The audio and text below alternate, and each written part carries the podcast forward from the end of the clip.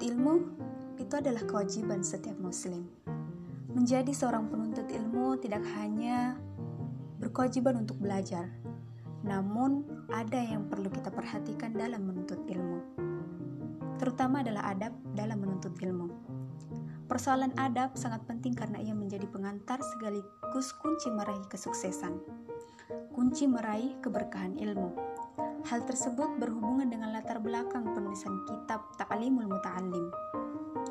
Pada masanya, Imam Az-Zarnuji menyaksikan banyak penuntut ilmu yang mengalami kegagalan dalam proses belajarnya. Mereka sungguh-sungguh menuntut ilmu, tapi ternyata ilmunya tak bermanfaat dan tak berbuah.